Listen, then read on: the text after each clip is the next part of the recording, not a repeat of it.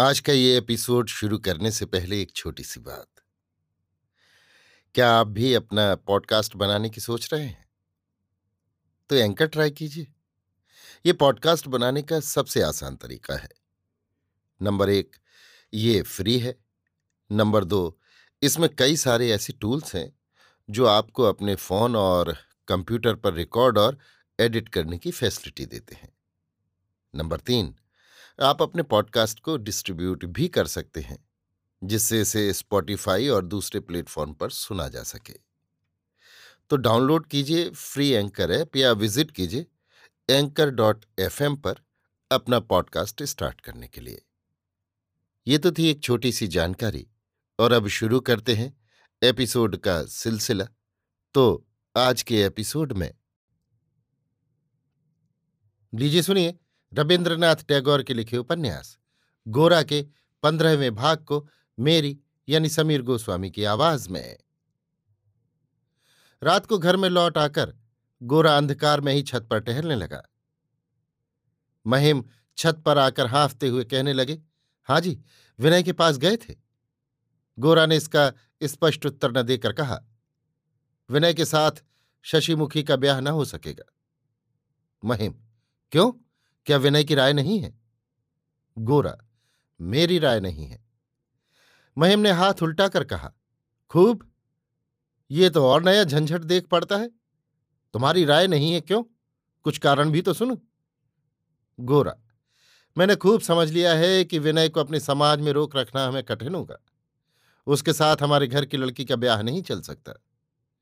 महिम, बहुत बहुत कट्टर हिंदू भी देखे हैं, किंतु ऐसा और कहीं नहीं देखा। तुम तो काशी भाटपाड़ा से भी आगे बढ़ गए। तुम तो भविष्य देखकर विधान देते हो। किसी दिन मुझे भी कहोगे, सपने में देखा कि तुम क्रिस्तान हो गए। गोबर खाकर फिर जात में आना होगा। बहुत बकझक के बाद महिम ने कहा, लड़की को मूर्ख के गले में तो बांध नहीं सकता, और पढ़ा लिखा लड़का होगा, समझदार होगा, तो बीच बीच में शास्त्र को उल्लंघन कर चलेगा ही। इसके लिए उससे बहस करो, उसे गाली दो, किंतु ब्याह रोककर बीच में मेरी लड़की को सजा क्यों दो? तुम हर बात उल्टी ही सोचते हो। महिम ने नीचे आकर आनंदमयी से कहा, मां, आपने गोरा को तुम समझाओ। आनंदमयी ने घबरा कर पूछा, क्या हुआ? महिम, विनय के साथ शशिमुखी के ब्याह की बात को मैं एक तरह से पक्की ही कर चुका था। गोरा को भी आज से पहले राजी कर लिया था, लेकिन इतने ही समय में गोरा से स्पष्ट मालूम हो गया कि विनय में हिंदूपन की यथेष्ट मात्रा नहीं है। इसी से गोरा इस विवाह का विरोधी बन गया है। अब तुम यत्न करो तो लड़की का ठिकाना लग जाए। ऐसा लड़का और खोजने से भी नहीं मिलेगा। इतना कहकर छत पर आ गोरा के साथ जो बातचीत हुई थी, सो सब महिम ने मां को सुना दी। विनय के साथ गोरा का विरोध गहरा होता जा रहा है, ये समझकर आनंदमयी का मन बेचैन हो उठा। आनंदमयी ने ऊपर आकर देखा, गोरा छत पर टहलना बंद करके एक कुर्सी पर बैठकर दूसरी कुर्सी पर पैर रखे कोई पुस्तक पढ़ रहा है। आनंदमयी एक कुर्सी खींचकर गोरा के पास ही बैठ गई। गोरा ने सामने की चौकी से उतरकर सीधे माता के मुख की ओर देखा। आनंदमयी ने कहा, बेटा गोरा, मेरी एक बात मान, विनय के साथ झगड़ा या मनमैली मत कर। मेरी निगाह में तुम दोनों दो भाई हो। तुम्हारा परस्पर बिछुड़ना मुझसे सहा न जाएगा। गोरा ने कहा, मित्र अगर स्नेह का बंधन काटना चाहता है तो उसके पीछे दौड़ने में मैं अपना समय नष्ट न कर सकूंगा। आनंदमयी ने कहा, भैया, मुझे नहीं मालूम तुम दोनों के बीच में क्या झगड़ा है, लेकिन अगर तुम ये विश्वास करो कि विनय तुम्हारे स्नेह बंधन को तोड़ना चाहता है, तो फिर तुम्हारा मित्रता का जोर कहाँ रहा। गोरा, मैं सीधे चलना पसंद करता हूं। दो नावों में पैर रखना जिसका स्वभाव है, उसे अवश्य मेरी नाव से पैर उठा लेना होगा। इसमें चाहे मुझे कष्ट हो और चाहे उसे कष्ट हो। आनंदमयी, अच्छा हुआ क्या बताओ तो? ब्राह्मण लोगों के घर में वो आता जाता है, यही उसका अपराध है। गोरा, इसमें बहुत सी बातें हैं मां। आनंदमयी, होंगी बहुत सी बातें, किंतु मैं केवल एक बात कहती हूं, सभी बातों में तुम्हारी ऐसी और इतनी जिद है कि तुम जो पकड़ते हो उसे कोई तुमसे छुड़ा नहीं सकता। फिर विनय से ही तुम इतना क्यों चिढ़ते हो? क्यों उसे इतने सहज से छोड़ देना चाहते हो?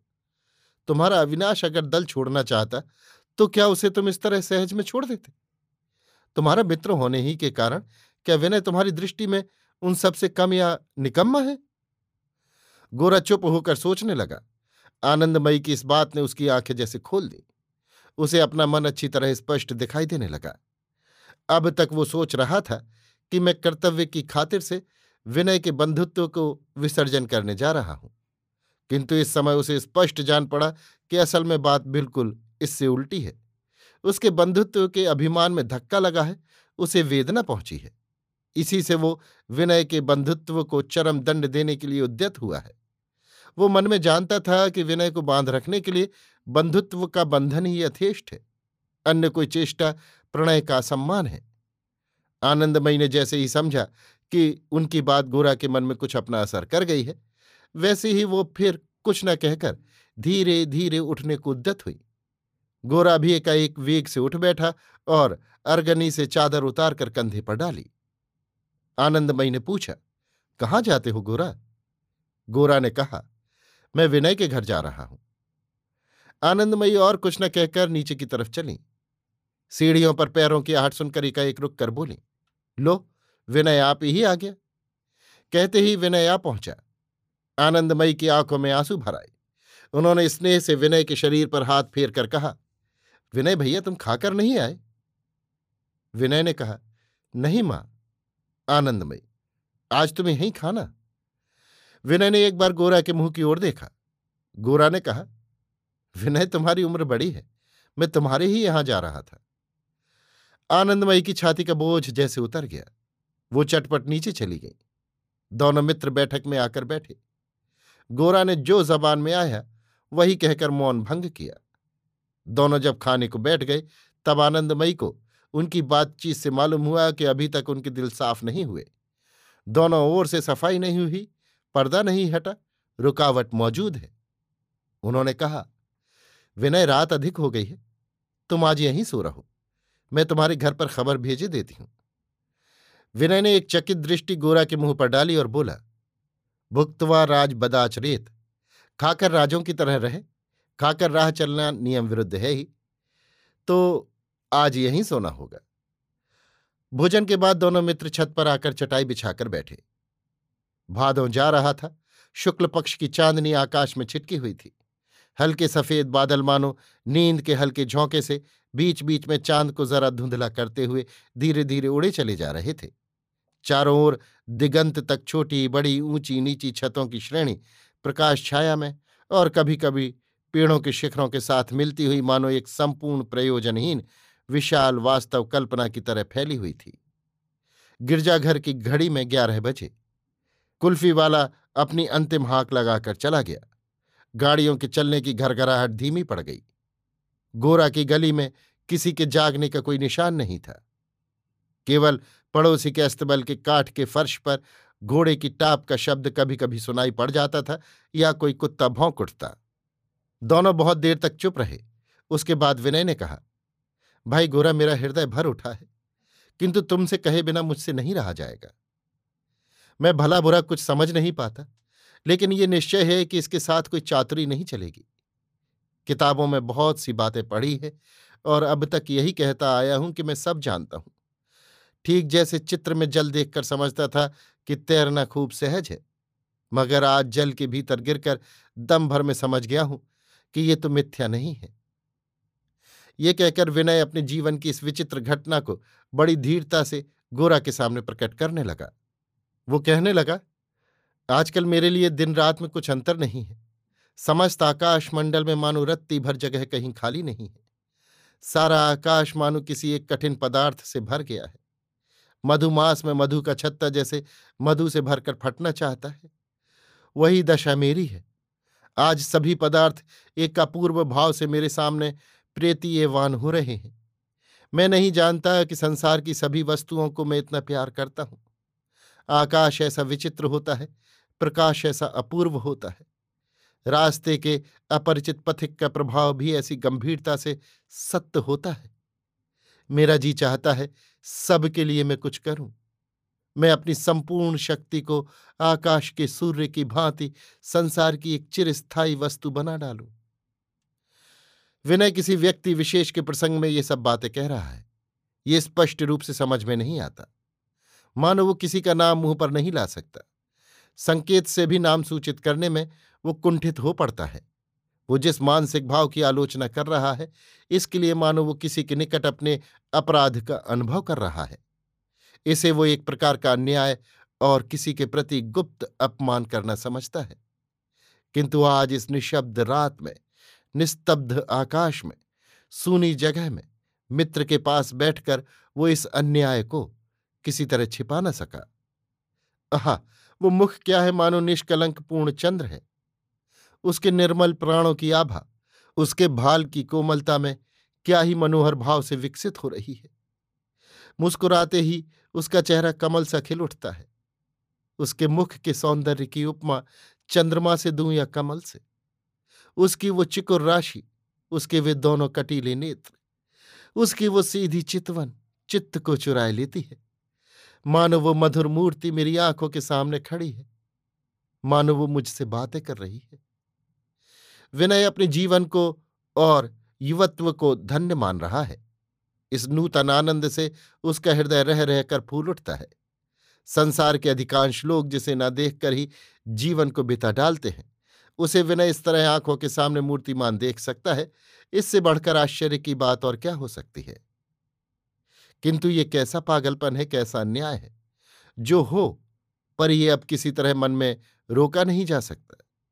इस प्रेम प्रवाह का यदि कोई किनारा बता दे तो अच्छा है, नहीं तो यदि किसी ने उसमें ढकेल दिया, किसी तरह उसके भीतर धंस पड़ा, तो फिर बाहर निकलने का उपाय क्या है।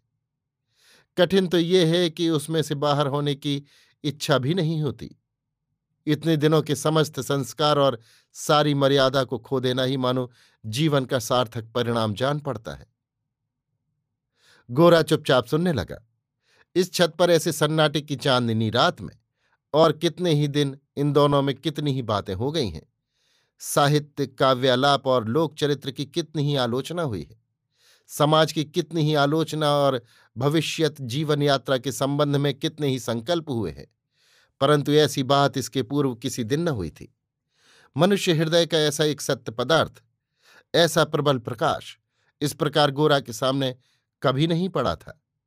इन व्यापारियों को वो कवि का चमत्कार समझकर इतने दिनों तक संपूर्ण रूप से उनकी उपेक्षा करता आया है, किंतु आज इन्हें प्रत्यक्ष देख वो किसी तरह अस्वीकार न कर सका।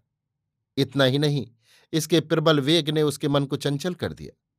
उसके सारे शरीर में रोमांच हो आया। एक छिपी हुई शक्ति उसकी नस नस में बिजली की तरह दौड़ गई।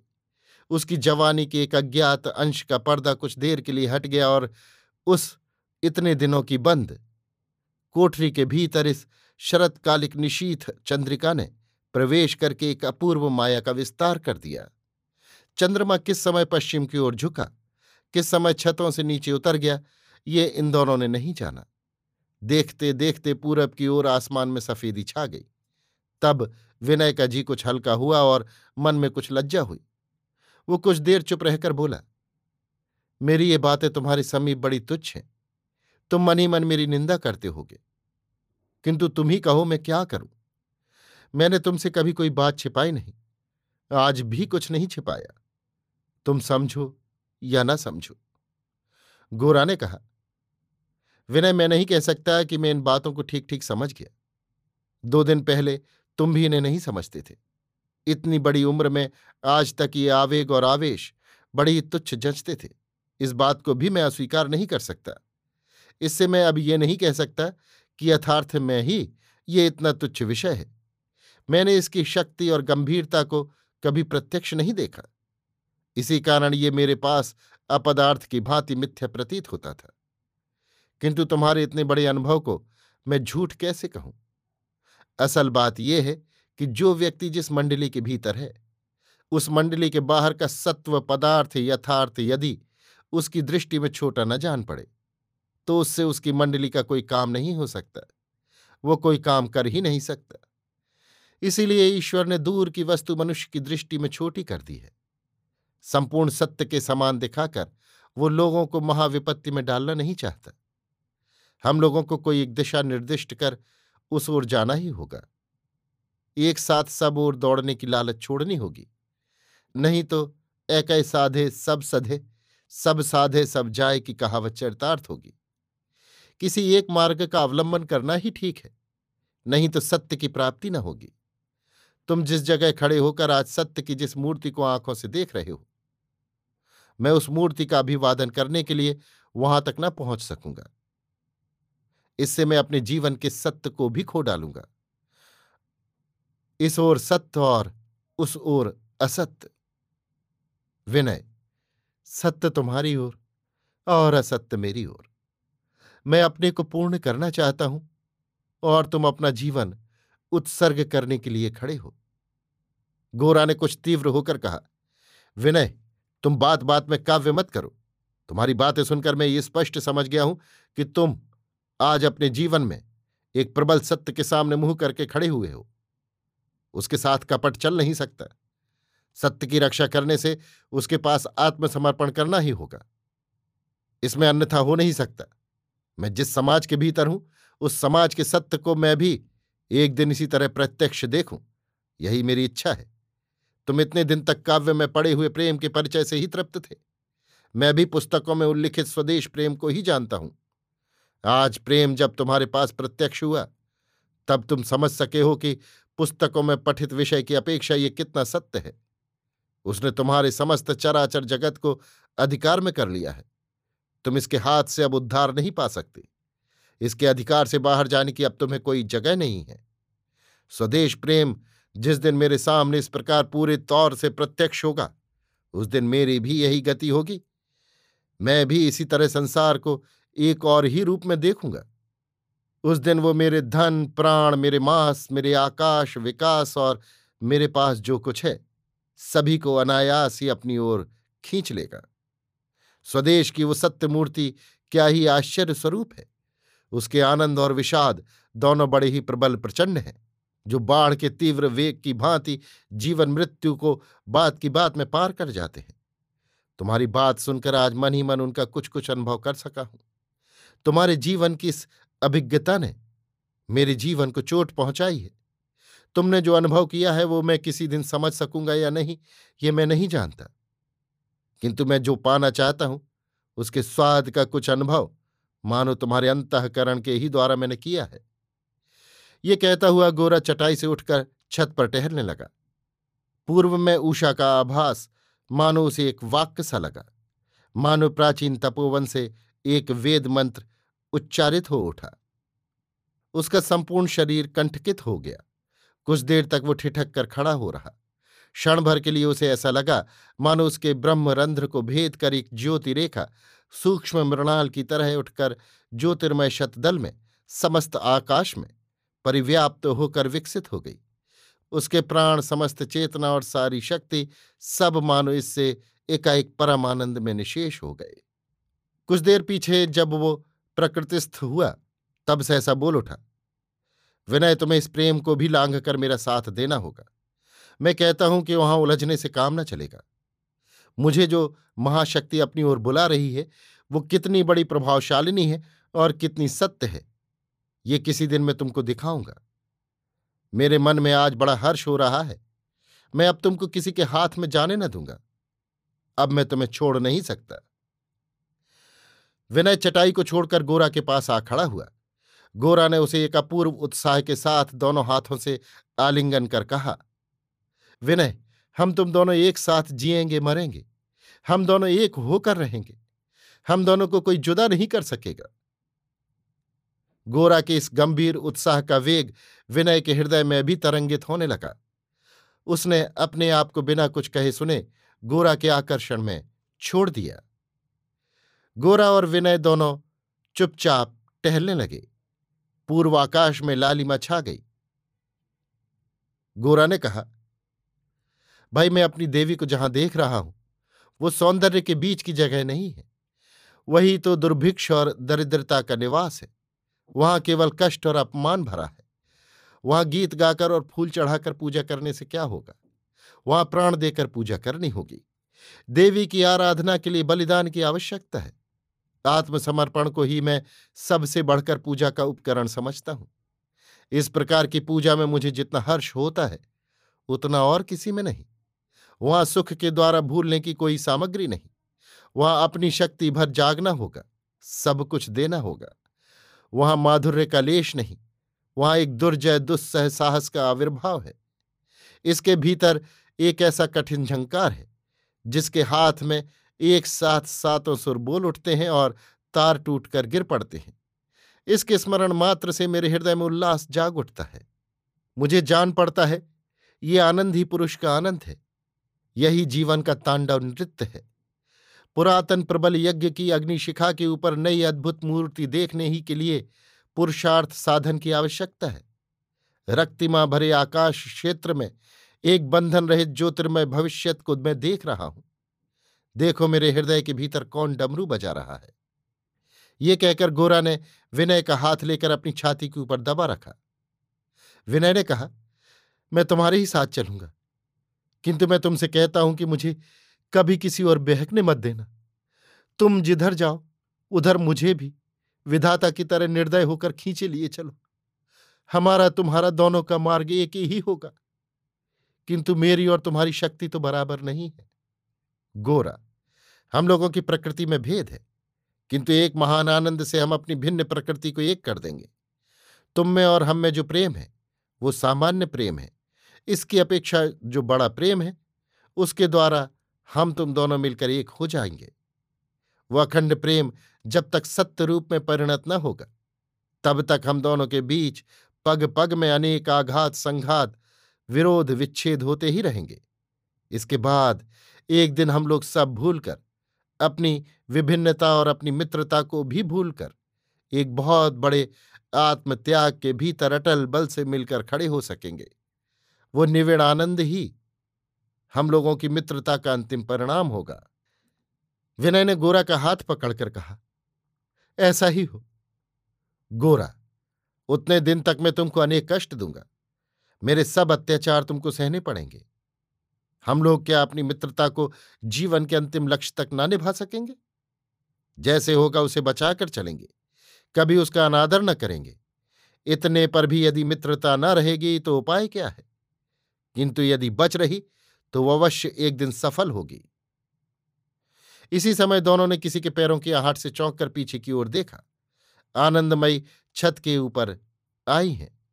उसने दोनों के हाथ पकड़ कमरे की ओर खींचकर कहा, चलो सोने को चलो, रात भर जागते रहे हो, अब जाकर सो जाओ।